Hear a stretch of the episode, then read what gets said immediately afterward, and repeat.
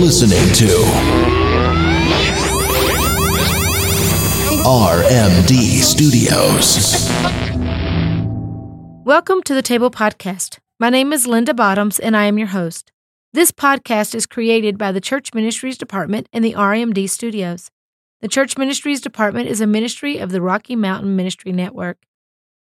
The goal of this podcast is to provide resources, training, and networking to the ministries of the local church. We still believe the church is the hope of the world, and we are here to serve you and your volunteer leaders. So today's podcast is a bonus episode. We're going to share with you one of our recent online trainings that was conducted on church safety teams. Our guest, Kris P. Moloney, is the founder of Sheepdog Security. He is a retired Army captain and co- company commander and is currently serving as a police officer. Kris spent about an hour with us recently, and the information he shared on how to start and maintain a safety team was worth every minute. So sit back, get ready to see your church safety team in a new light. My name is Linda Bottoms. I am the Assistant Church Ministries Director for our network. And um, I am really excited about our training tonight. Um, we've had a great response for this, and I think it's very needed. And so tonight, I want to introduce you. I want to get straight to our topic. Um, I was talking to him before we opened the waiting room, and he said this is going to be like drinking from a fire hose. So get ready, get your notebooks out, get ready to um, get a lot of information. So Kris Moloney is our um, speaker tonight. He is the author of Defending the Flock. Um, and so he's also the author of Active Shooter Response. So they're about this got about the same information in them. Um, but he is going to give us um, a rundown of who he is, why he's doing what he's doing. He's going to talk to us for about 30 minutes uh, 25, 30 minutes, and then we're going to let you ask questions. So start writing those questions down as he's talking, and um, he is going to answer those for us. So, Kris, welcome. We're so glad you're here. Thank you. Thank you very much. All right, to give you a quick little introduction to myself, um, I had spent 21 years in the Army, most of that time as uh, MP. Um, I actually started enlisted and uh, turned over to the dark side and became an officer if you're in the military. You appreciate that. Um, I spent 18 years in law enforcement, a lot of that time doing crime prevention, crime free housing, security assessments, all that kind of stuff. A lot of specialized training. And basically, what happened to me was this is that um, the church asked me to solve a theft problem. We had an old safe it's had the same combination for years and years. And uh, they basically asked me, hey, we need new safes, we need new policies, procedures around this topic. And so I went ahead and did that. And of course, um, being thick headed like I am, I didn't see it as a calling from God to do anything. So time went by, I just kind of ignored it. And uh, then they came back to me and said, hey, you did a great job with that. Now we need to have some specialized training for our safety, you know, childcare workers. And um, and so once again did the kind of the same thing, you know, put a lot of things together, brought in some specialized trainers and all that kind of stuff. And by then it starts sinking into me that possibly I'm being called to do something. And um, so I started my first team. And really back then, so this 2009, as far as church safety and security was concerned, there was nothing out there. There was no books on the topic. There was nothing to find online. And so it was all kind of just generating this stuff from scratch. And as I'm putting my team together, one of the things I discover is the fact that my team, while they might have like a permit to carry or some other interest that brings them into that security safety realm, um, they really didn't have a very wide view of what it requires. And they also didn't um, truly um, understand all the smaller details that people need in order to do a good job in a safety ministry. And so we put this team together, and basically everything that I've done since then, really, I've done it first for my team and then share it with other people. So what I want to talk talk to you really about is kind of why we need safety teams and how we can take those initial steps in getting them established. And so the first thing is this is cr- there's always been crime at the church. There's always been crime at the church. We're either ignoring it at times or people aren't reporting it or it just kind of gets swept under the rug. But if you look at crime statistics, I use the FBI crime statistics. If you look at them, you know, I've looked back probably since the you know, early 90s to now, and you'll see the crime is just there and it kind of reflects society. And so it, it, it's it's a real thing. It's a real thing. Crimes are occurring at the church, either the church being a victim or people within the church committing crimes. And certainly, I'm sure you've heard a lot about this. You know, abuse cases, embezzlement, theft from the church, burglaries, vandalism. I mean, now more than ever, we're hearing about vandalisms at churches. Right?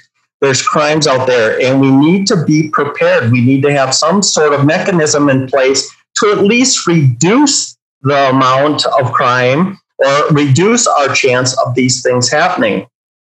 And so I'm just going to throw some numbers at you. Some of the things you got to understand about FBI statistics is this is the FBI will tell you right off the bat that mo- that many law enforcement uh, agencies don't report or don't and don't have to report their crimes to the FBI. So the, they're you, they're lower, or if you will, they're higher than what I'm going to be telling you. The other thing is this: is churches often get miscategorized as businesses, as commercial businesses. And so I'll just give you some numbers here. Crimes against persons in one year, over 2,600 cases of crimes against persons. So this is your assaults, this is homicide, um, this is you know all those violent crimes against a person, theft, those kind of things. Then crimes against property, that's nearly 18,000 a year. And we know this, right? This, these are vandalisms. These are your thefts. These are your property crimes. And then you have your crimes against society, which is about 1,500 a year. So these crimes exist and we have to do something about that to mitigate that. The next thing is violence towards the church.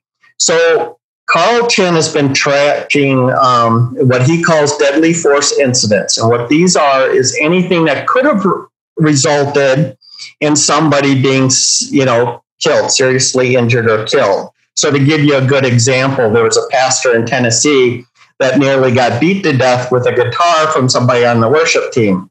Now, the pastor lived. So obviously, that's not a deadly force, if you will, but it certainly could have caused it. The pastor was in the hospital a long time. Um, so, you know, so that's the deadly force. From 1999 to 2017, there was 1,700, 1,700 deadly force incidents at church. Now, what's concerning about this is two things. Carl Chinn started in 99. From 99 to 2008, the amount of violence, if you will, at church churches was just slowly inclining. Now, that was concerning because for the rest of the country, crimes typically of that nature have been going down but they're going up in the church. Then at 2008 to now, that rate has just climbed and is just skyrocketing. It's kind of doing that fishhook design that you, you know see on graphs. It's getting much, much worse. Even in the year of Sutherland Springs shooting, where 26 people were killed, it was still the highest year. If you took those 26 out, it was still the the most violent year against Christians in churches. And so I don't know what's going on. I don't. And maybe some good theologians could give us a pretty good example of what's going on. But I'll, i can tell you this is that the, the favorable status that the Christian church has had in America is fading away. You know, I think of, I'm not that old, I'm 50, but even when I was a teenager, the church was unlocked 24 hours a day, seven days a week. And it never occurred to anybody to go in there and cause any problems. Now, these days, that church would be ransacked and emptied in one night. And that's just the way it is. People do not respect, and maybe it's, you know, it's community leaders, it's politicians that used to never say dare say anything bad about the church will now easily come out and say lots of horrible things. And that kind of energizes and empowers people on the fringe to take action against Christians and against the church. So we need to be smart. We need to take reasonable steps to protect ourselves from what's happening. Now, I'm not necessarily, I'm not going to, I'm neither going to support nor advocate, advocate um, having firearms in the church. That's something that each church has to decide on.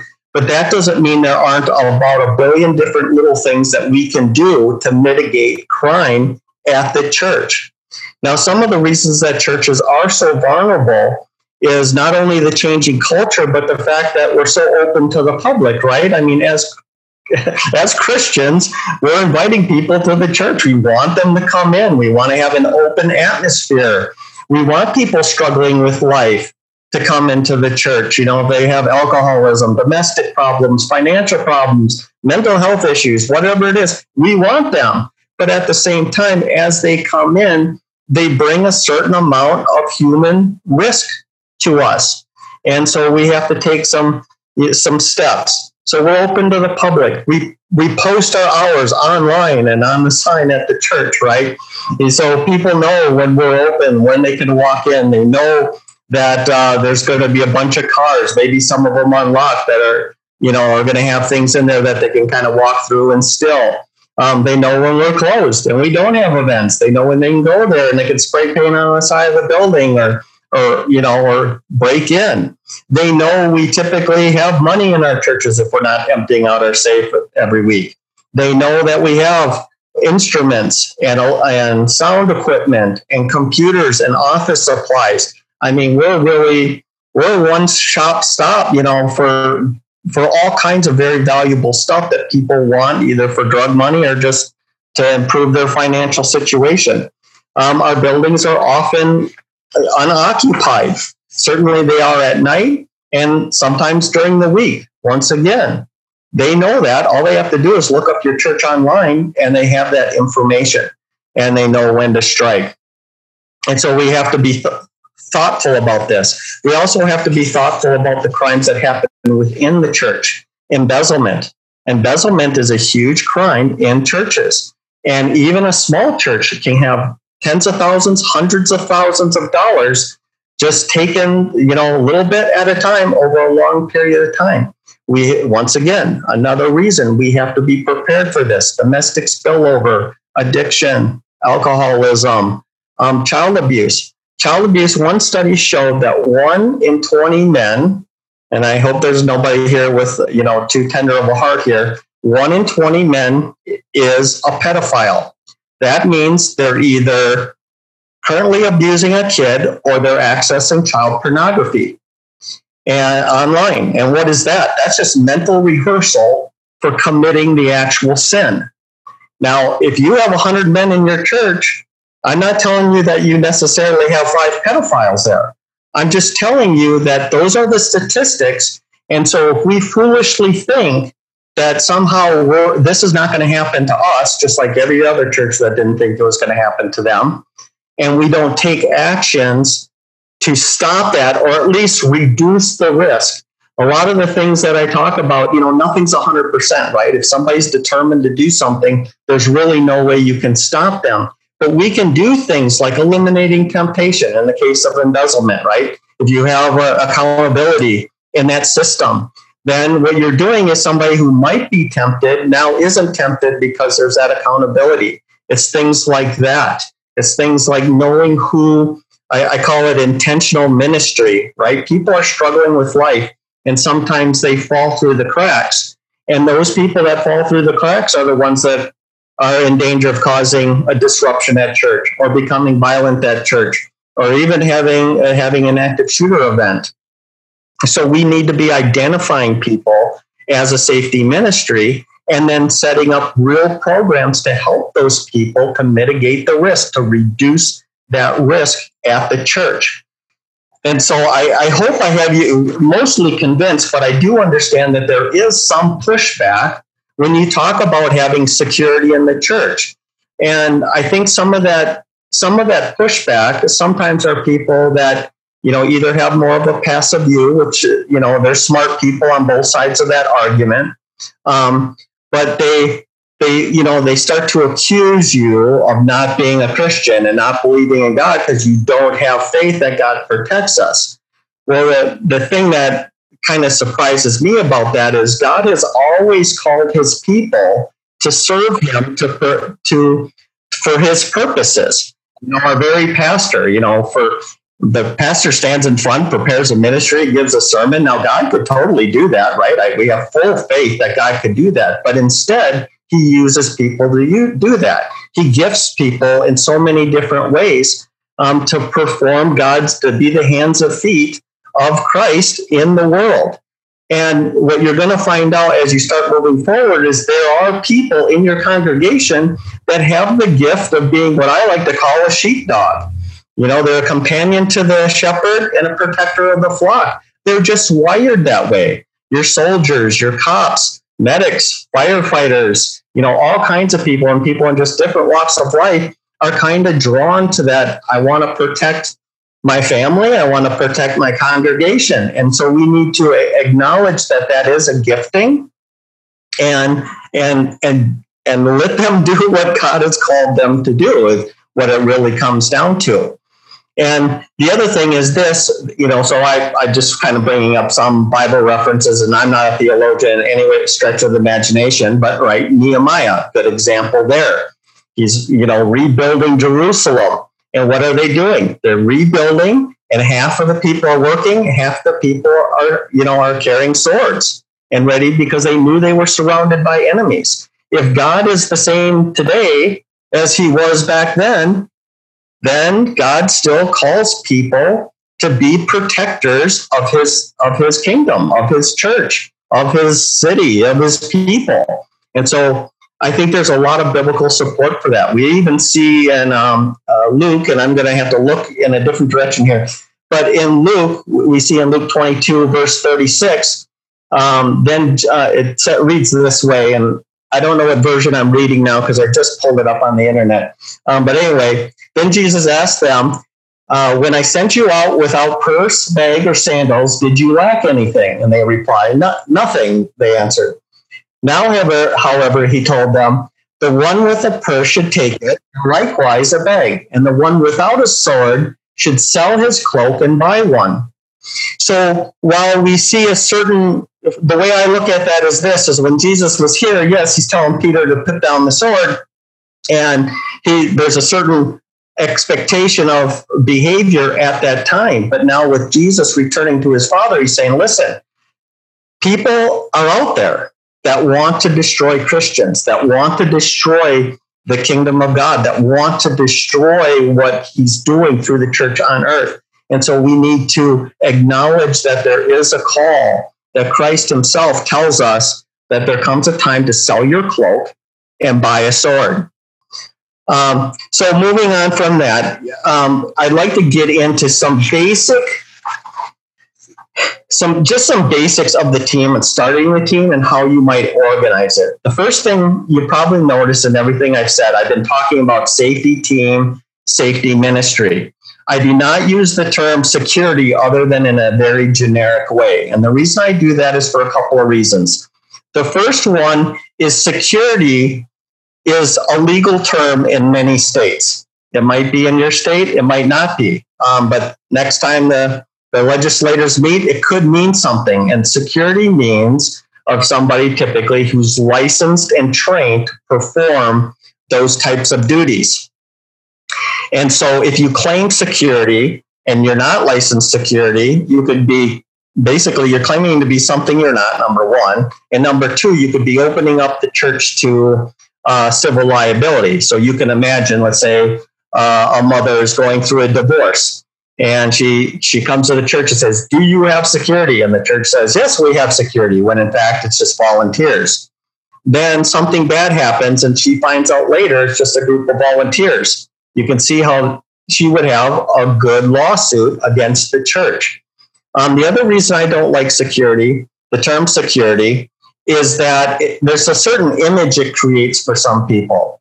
I've spoken to hundreds of churches and they all struggle to get a security team started because of the image of the security, that word security, like it's gates and barbed wire and all this other kind of stuff. It's just it's just a word to avoid. And that's why I use safety ministry. Now, the responsibilities are essentially the same, um, but it doesn't have that negative connotation that, that security does. And so, safety, you know, you talk about things like fire safety, fire evacuation. We'll talk a little bit more about that in a minute. is who would be against fire evacuation training for the children's ministry? Who would be against um, having some sort of fire response plan? They would be insane, right? Because we were all programmed in grade school, middle school, that about stop, drop, and roll, and doing all our fire evacuation training in church and all that, are at school, and and so it's kind of in us. Um, safety is also medical emergencies and severe weather and it's you know it's crime prevention you know it's things like all the way up to dealing with that disruptive person dealing with that potentially violent person dealing with that active shooter potentially and so that's why I like safety ministries. And I think just to avoid some of the confusion that you might have, safety ministry might be a better name, or just come up with a completely different name. Doesn't matter. I would just avoid security. Um, going on from there, um, the next part is talking about how you might organize. If you can get this thing passed by your church board or your leadership and some buy in from the congregation, you're probably going to want to organize this using three components. The first one is a safety committee. Now, safety committee, maybe that's your elder board, maybe that's your pastor's advisors, or maybe it's just a group that's created from the congregation. And what this group does, usually made up of people that might have law enforcement background, military, medical, childcare, uh, maybe legal background, maybe insurance background, those kind of people that can come together and start to evaluate the different things that that the church does. You know, from the from the service to the special events to what's happening on with the kids, and their job is essentially to write policies to identify those risks and figure out ways to mitigate those risks through writing policies. So that's that one level, that's that leadership level. The next below that, you have the safety director. Now, this is your this is your main person that's running this ministry. It's the ministry director. And their responsibility is to be a liaison between that between the committee and through the team members. Now they're probably part of the team, you know, they're out there patrolling, they're part of doing all that stuff, but they're basically the one that is in charge. And their job is to make those policies happen, to enforce those policies, or maybe a better term, to educate others about those policies so that they're being followed and there's some sort of accountability. As a former soldier, um, one of the sayings is people don't do what you expect, they do what you inspect. And so that's the safety director. They're inspecting. They're making sure things sure making sure that things are happening that the way they're supposed to happen. And then below that safety director, you have your safety team. And that's where the rubber meets the road. These are the people that you're going to that are basically going to be patrolling the church during events, during um, you know Sunday service, and all that good stuff, watching and paying attention. And they're, like I said, they're where the rubber meets the road. They're the ones that you're going to be investing in as far as, um, you know, equipment and training and those types of things. Now, when you get started, so if you decide to organize that way, and other churches do different ways, um, you have to find what works for you. You know, I can tell you a lot about what other churches have done, but if you're a church of 20 people on Sunday, that's probably your your safety ministry is probably going to look a lot different than the church that has you know a thousand people come through the door on any given day and so you have to figure that out but but this this recipe the way i just explained it works best for a lot of different churches. Um, so once you get that in place and you have those people and you start having those conversations the next step is launching your first program.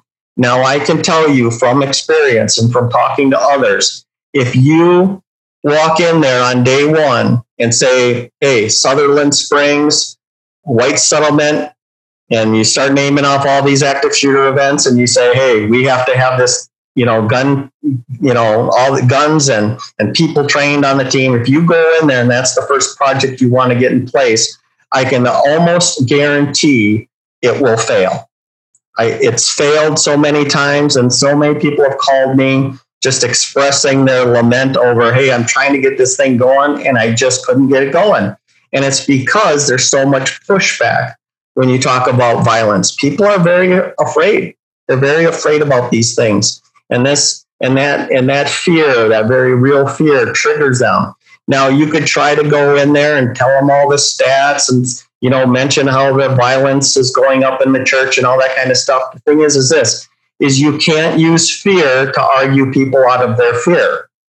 And so what I actually recommend you do is starting a program that's easy for people to accept, easy to buy into. And so this is where I talk about fire evacuation.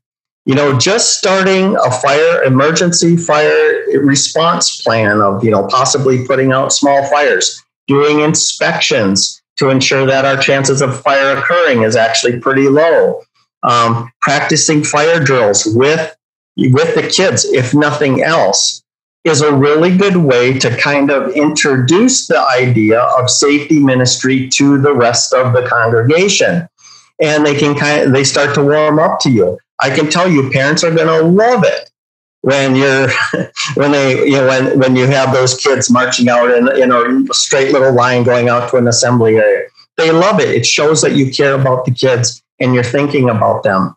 Other programs that you can launch kind of simultaneously or as you know maybe it's just one step at a time emergency medical response you know, bringing somebody in from the Red Cross or the American Heart Association and getting certified and having some people certified for those kind of medical emergencies is extremely important, along with running some drills. You know, what do we do if somebody has a heart attack in the congregation?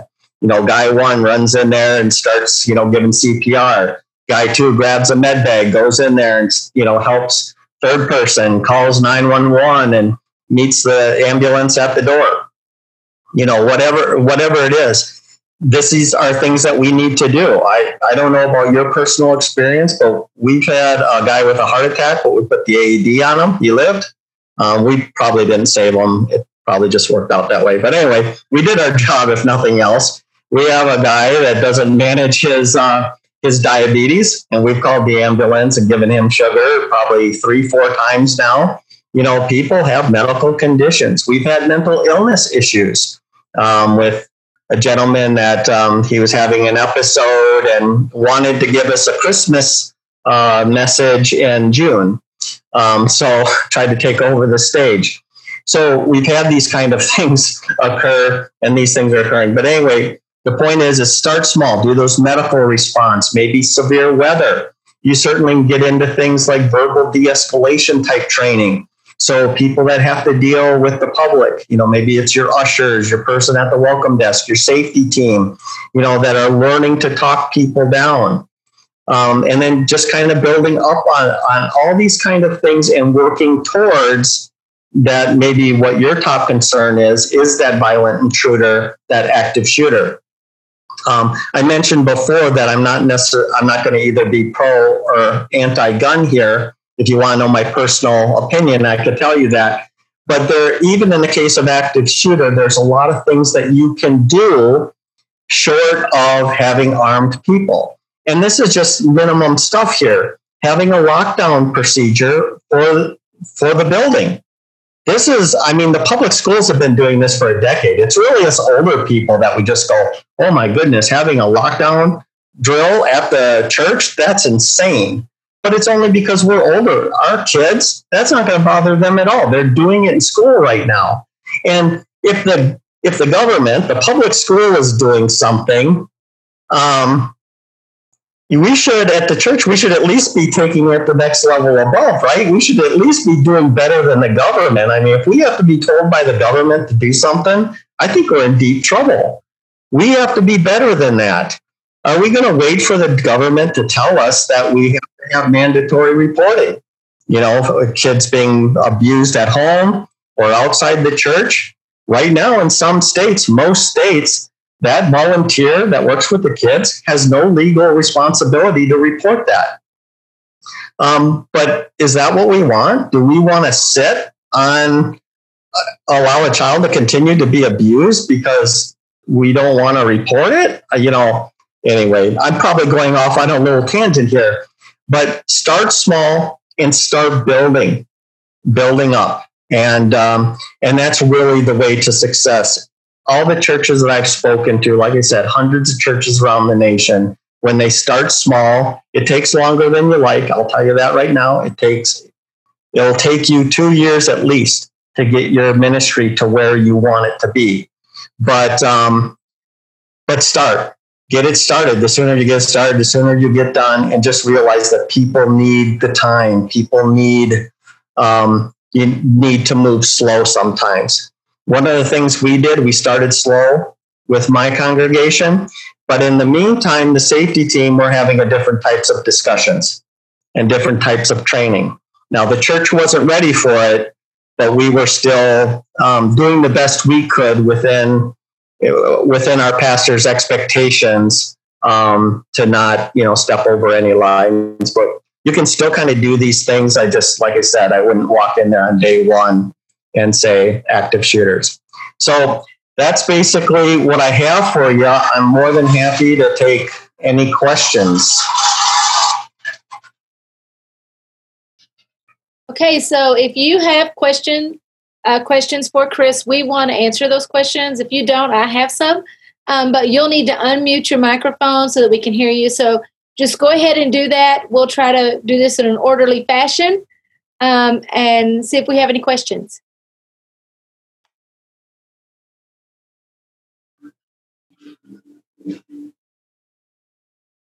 Ron, did you have a question?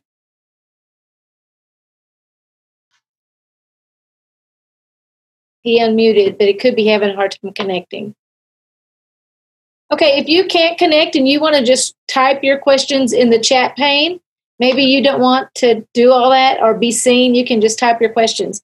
But I'm going to ask a couple of questions while we're waiting on that. Um, let's uh, how do you how are we supposed to know? So we have churches everything's going on you know we're in our, our groove all the time and you have visitors come in all of the time you know? And so how do you know how can you tell when there's something off and when it's just a visitor? How are we supposed to know that before anything escalates out of control yeah, so it's it's really getting used to watching um, body language and the way people respond. Now, I can give you a, a few ideas as an example.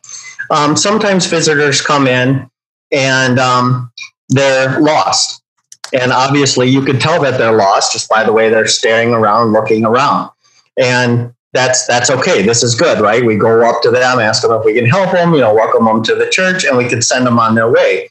If they're if if it turns out they're more evasive, like you go to approach them, they start walking away, um, then now, hey, maybe I need to pay a little bit more attention. There's other things too, and there's a lot of them you've probably heard before. You know, they're wearing, you know, a big winter jacket and it's August and 90 degrees out. You know, that's clearly a sign that that's not right. A trench coat, or maybe they're diverting their eyes. They don't want to look at anybody. Um, you know, the you know, it could be profuse sweating, it could be fidgeting, it could be um, if if they're if people that carry weapons. Well, I often do a weapon check, and so they keep on touching where they have their weapon.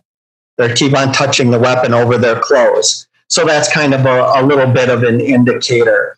And then, of course, if you see anything suspicious, the idea is is you the best way to approach them is in a two man team. We call it contact and cover. Contact is the person that is talking to them, and then cover is usually stepping back, kind of watching over the entire the, the, the entire scene and is there for backup if something goes bad. But as you engage these people in normal conversation, it's going to come out pretty fast. If they're agitated, if they're mad, if they're building up to become violent, if they're up to no good, maybe they're there to stalk out the kids area or, or trying to abduct a, their kid from their estranged spouse, you're going to right away from that contact and that little conversation, you're going to know there's something more here. And then you're kind of your your level of awareness kind of ratchets up a little bit. And how you deal with that is completely up to you. But generally, um, if they're nonviolent, you're talking them out the door um, if they refuse to leave or they're potentially violent, you know, you're calling police because it's always going to be better for the police to drag them out by their ankles than for you to drag them out. And wind up on the news. exactly. That's right. Good. That's a good answer. Um, so Ron Bledsoe, uh, he said uh, that you mentioned procedures to follow that are written by some churches already. Is there a chance of getting copies of some of those to start with? Um, I have some basic, like horrible drafts on some things that might push you in the right direction. But ultimately, the reason procedures need to, well, for, for let's talk about policies first. So the, the committee's writing policies. Well, the thing is, is policies generally need to go through an attorney. And there's a lot of discussion that needs to occur. I mean, if you're writing policies for the child care section, you're going to need people that know about that, plus people that work in that child care section to write those policies and figuring out what's going to be the best thing for your church. Once again, there can be a big difference between a small church and a big church, and even just culturally, things are different among churches. So that's policies. I would never give you a policy just because um, because there's so many legal entanglements in that you need an attorney and the story there. Now, as far as procedures are concerned, procedures are generally written by the safety director. And procedures are, are an example of what I just gave you. You have a medical emergency in the children's section. First person starts, you know, doing a CPR or whatever, providing aid. The other person grabs a bag, um, and then somebody else calls 911 and greets the ambulance. That's a procedure. And those are oftentimes directly affected by your church layout. Like, I don't know if you're in three buildings, one building, there's a two levels, three levels. And so procedures are really location specific. And so, like I said, I could give you some really bad stuff that'll push you in the right direction. But um, from there, it's really it's really about you doing the hard work, and it's important work because if you're going to be um, practicing these things, training these things, you need to be the expert in it. And you really become the expert by writing the policies and writing the procedures, if that makes sense. So is that something that you can email me and then I can get it out to the group? Yeah, if they if they all fully acknowledge these are just horrible. Just horrible. They're horrible. They're just, it's better than a blank piece of paper. That's right. Acknowledge they're horrible. I'm going to send them to you and say these are those horrible Proceed. okay, so another question that is in the chat is when most with right now with COVID, most people are wearing masks.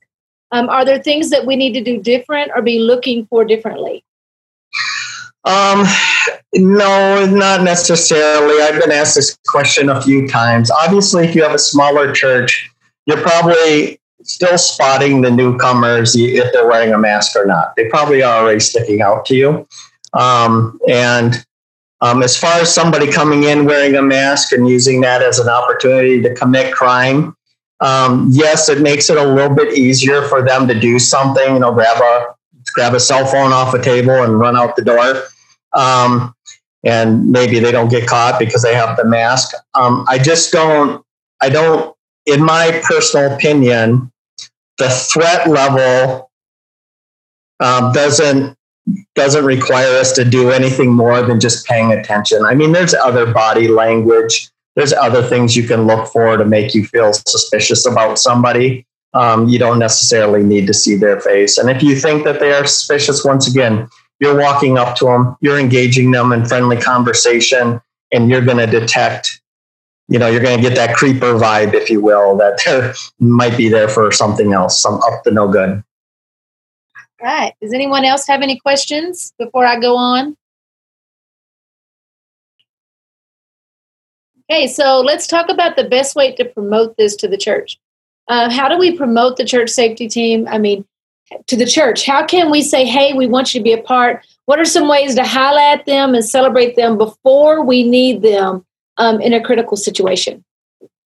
Well, I would, I would, like I said, kind of starting very slow with them I would say, hey, we're going to put together a safety ministry, and their job is to start identifying some of the risks that we might have here in and around the church.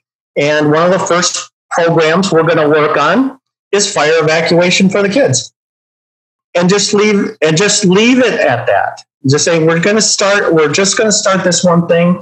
We're looking at emergency medical response getting some people trained and maybe put together some medical gear for special situations. Um, you know, from there, maybe, um, you know, depend, if you're in Tornado Alley, maybe you're talking about severe weather and tornado drills, you know, the, whatever you face on a regular basis. If you're Colorado, I don't know, snowstorms, I'm guessing is a thing, right? You know, what are, what is our policies and procedures? Um, if a snowstorm, a blizzard hits us and we didn't cancel church and we have all these people here and now what do we do? You know, we got 200 people here and no way to get them home. You know, so putting together some of these things, or maybe you can't, you know, whatever, and just starting on those things. Um, like I said, I I would avoid talking about active shooters and even violent intruders with every fiber of my being. I would avoid that absolutely if I could get away. Now, if I get asked, I'm going to say yes. We're we are considering that, but we haven't made any decisions, and that might be the truth if you really are just starting out. You know, you might just be having those other conversations with people on the teams behind the curtain, if you will. And that's not policy and that's not procedure, that's discussions. Great. So um, there was another one I had, and this is how I do things. So, how often should we train? So, let's say we have a team. There's that church that They've got the team put together. They're working like a weld oil machine. Um, how often should they do training? So, more actually, training is probably a greater commitment than actually working. And that's one of the things you have to tell your team members early on. You want to be part of the safety team. Not only are you going to go through an interview process, we're going to check your references. We're going to do a background check on you. But you also mentally have to be prepared for a lot of training. If you think, if you just think about the drills you would want, now I'm going to talk about an armed team. But let's say you have an armed team. Well, they need to do annual qualification. That's one Saturday. They need to do a tactical shoot. That's another Saturday. Then they have to do um, unarmed self defense and maybe a less lethal weapon like pepper spray. That's another Saturday. They need first aid CPR certification through like the American Red Cross. That's another Saturday. Um, and you can see how just it just continue. And then you know maybe you're doing practicing fire drills. That's another Saturday. I mean, it just adds up and up. Um, and so they need to be prepared for a lot of training. One of the things that we offer is an online training, but that's that's the foundational part. That still doesn't take care of those um, those other training components. Now, if you're training, you're on your own. You're just going to train in each of these topics like child protection, severe weather, fire, um, safety team fundamentals, um, you know, active shooter response, verbal de-escalation those can all very easily be an hour, two hours. The first time I trained my team, very, very first time, so this was like 2010, we took an entire Saturday and I just threw it all at them. I would never do that again. It's a good way to launch the team, um, uh, but it's it's too much too fast and the, the retention's not there. I might split it between two Saturdays to get that classroom time put in place. And then you're basically training you know, maybe every month when you first start to get people really spun up and trained well. You're probably going to be training every month. Um, and then after that, maybe you slow down just a little bit because you, you have confidence in your team that they know what they're doing and, and all that kind of stuff. I still, I train my team every quarter. It's an entire Saturday, but they, I, they all have the foundation. And so all I have to do is run them through force on force, shoot and don't shoot, um, first aid CPR, mass trauma, you know, and walking through certain drills. Um, anytime we do a drill at the church for like evacuation, fire evacuation, the team gets together and we walk through it ourselves. And so that way, uh, the day of the event, right, and we have the staff and the kids there, it goes smoothly because nothing's worse than that not going well. I mean, we do it to learn, but um, still, we don't want it to look too bad. Well, this has been really good. If does anyone else have any questions? Anything you want to talk about? So um, before we go, we've got a couple of things. I would love to get a picture of our group. And most of you have your camera off. So, in order for me to be able to prove you that I had a good group come, could everybody turn on their camera? You don't want to, we'll just do, there's Arlita. Good job, Arlita. turn on your camera. We're going to get a big screenshot of you. Um, we want everybody to see your face. This helps me be able to relate with you better and be able to answer questions um, later on. Okay, so I'm going to take a screenshot real quick, and then it looks like we have another question that came in. And man, we always want to. Well, okay, here we go. Ready? And, and look, you get to smile. This never happens. Okay, we'll get your Kurt. Get your glasses. There you go. You ready? Good job. You can turn your cameras off now if you want. Okay. We always try to catch Linda in, in the worst possible spot when we do a screenshot. That's always the goal. So, Linda, I love that you've made everybody smile. That was perfect. Thank you so much. You're welcome. Not a problem. Okay, looks like we have a question. Um, how often do you involve the entire church body? I assume um, Kris means in the training or that kind of thing. Yeah, so a good example would be like the fire um, evacuation training. Now, if, if you're lucky enough to get this done, um, you know, doing it in October, fire month is a good time. The kids are doing fire drills at, at school, so it's pretty comfortable for them to do it at church as well. Um, and so that would be one church wide event. One of the things we do to kind of spice it up is we have we always have like bouncy houses and a hot dog and casseroles and all that kind of stuff. You know, we kind of feed them and it kind of turns into a church picnic. And so what we'll do is we invite the fire trucks and the pastor will announce this. We never do surprise drills. Is the pastor announce, hey, this Sunday is the picnic and fire drill.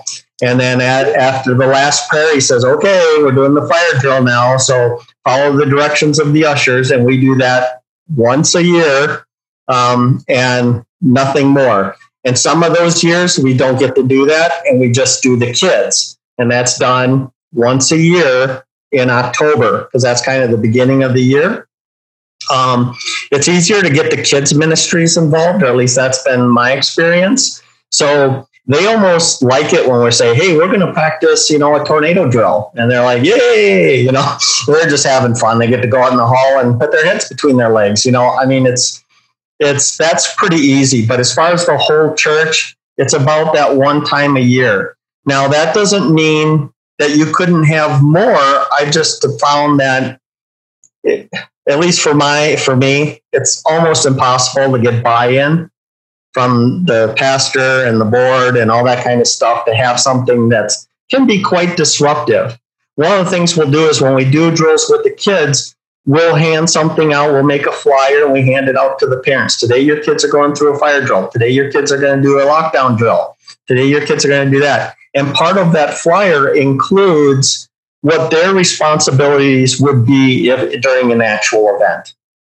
And that's really the best I've ever been able to get for training, if you will, the congregation.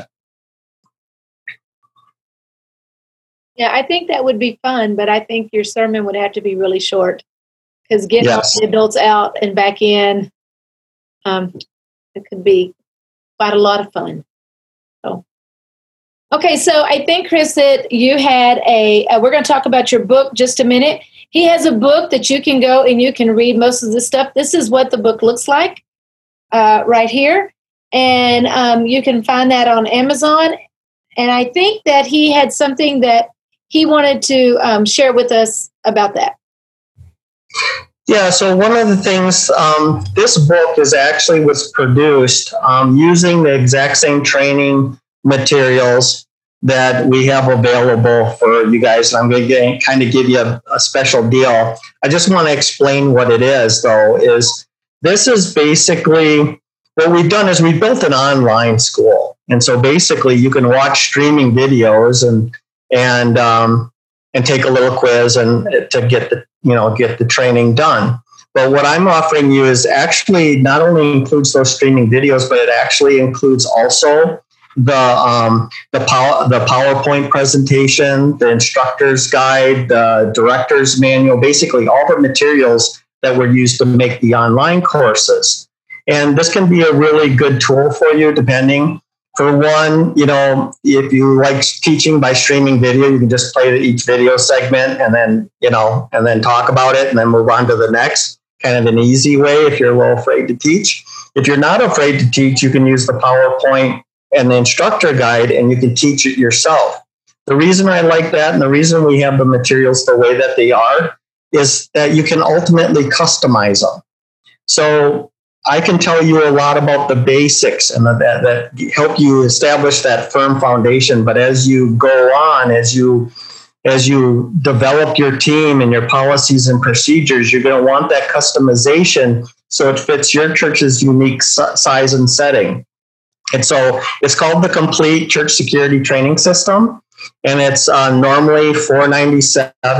But what I'm going to do is I'm going to send um, Linda an email with a special code to give you guys a 50% off on that. And so if you're interested in that, um, either send e- Linda an email or she'll send you an email and there'll be a special code. And so when you're checking out, it'll have a link and and when you're checking out, just make sure you use that code and save a little bit of money. And kind of the reason I'm doing that is I'm, I'm really kind of hoping that, you know, you've taken some of this safety ministry to heart and you want to start building that, that foundation. And that's what this is all about. Get that foundation in place. Now there's still a lot more training, right? You're still going to be practicing and running drills and all that kind of stuff, but at least at least this basic stuff will be the fundamentals will be out of the way and people will know them and understand them. So Linda, I'll send you an email. Okay, do that. And so if you want that, this is what we're going to do. So I make sure I don't miss anyone. There is at the bottom of your screen or somewhere, if you're on an iPad or cell phone, a chat button. And so if you'll just go in that chat button and just put your email address, write your email address down, then I'm going to email you directly that because this coupon code is only for those people who have attended this training. This training will be recorded. It's going to be out in um, out in there, and so we don't want everyone to be able to use that. But because you did that, if for some reason you cannot figure out the chat, you can email me at l. Nope, let's do it this way. You can email me at linda at rmdc.org. Okay. And then um, I can get that to you. But if you'll put that in there, then we can make sure you get that coupon code. That is a great deal. Um, I think for me, I would much rather him just teach that to my people. I hear Kris start talking. Be much easier. Well, Kris, thank you so much. If no one else has any questions, if nothing else is uh, pertinent, and you're like, you know, I just am ready to get his material and get started, then we're just going to thank you so much for um, attending our online training tonight. We do these, especially church resources. We did one about hospitality earlier in the year, church hospitality. We do these regularly. And um, whenever we do another church security thing, we'll be sure and email you and let you know what's going on. Um, we just want to make sure our churches are resourced um, efficiently and that they've got the best quality that we can give to you. Hey, thanks for being willing to join us around the table today. Feel free to share this link on social media and help spread the word. It will help us tremendously. For more resources just like this one, subscribe to this podcast, or you can also go to rmdc.org under the Church Ministries tab for plenty of podcasts and resources to help you grow. Thanks for listening.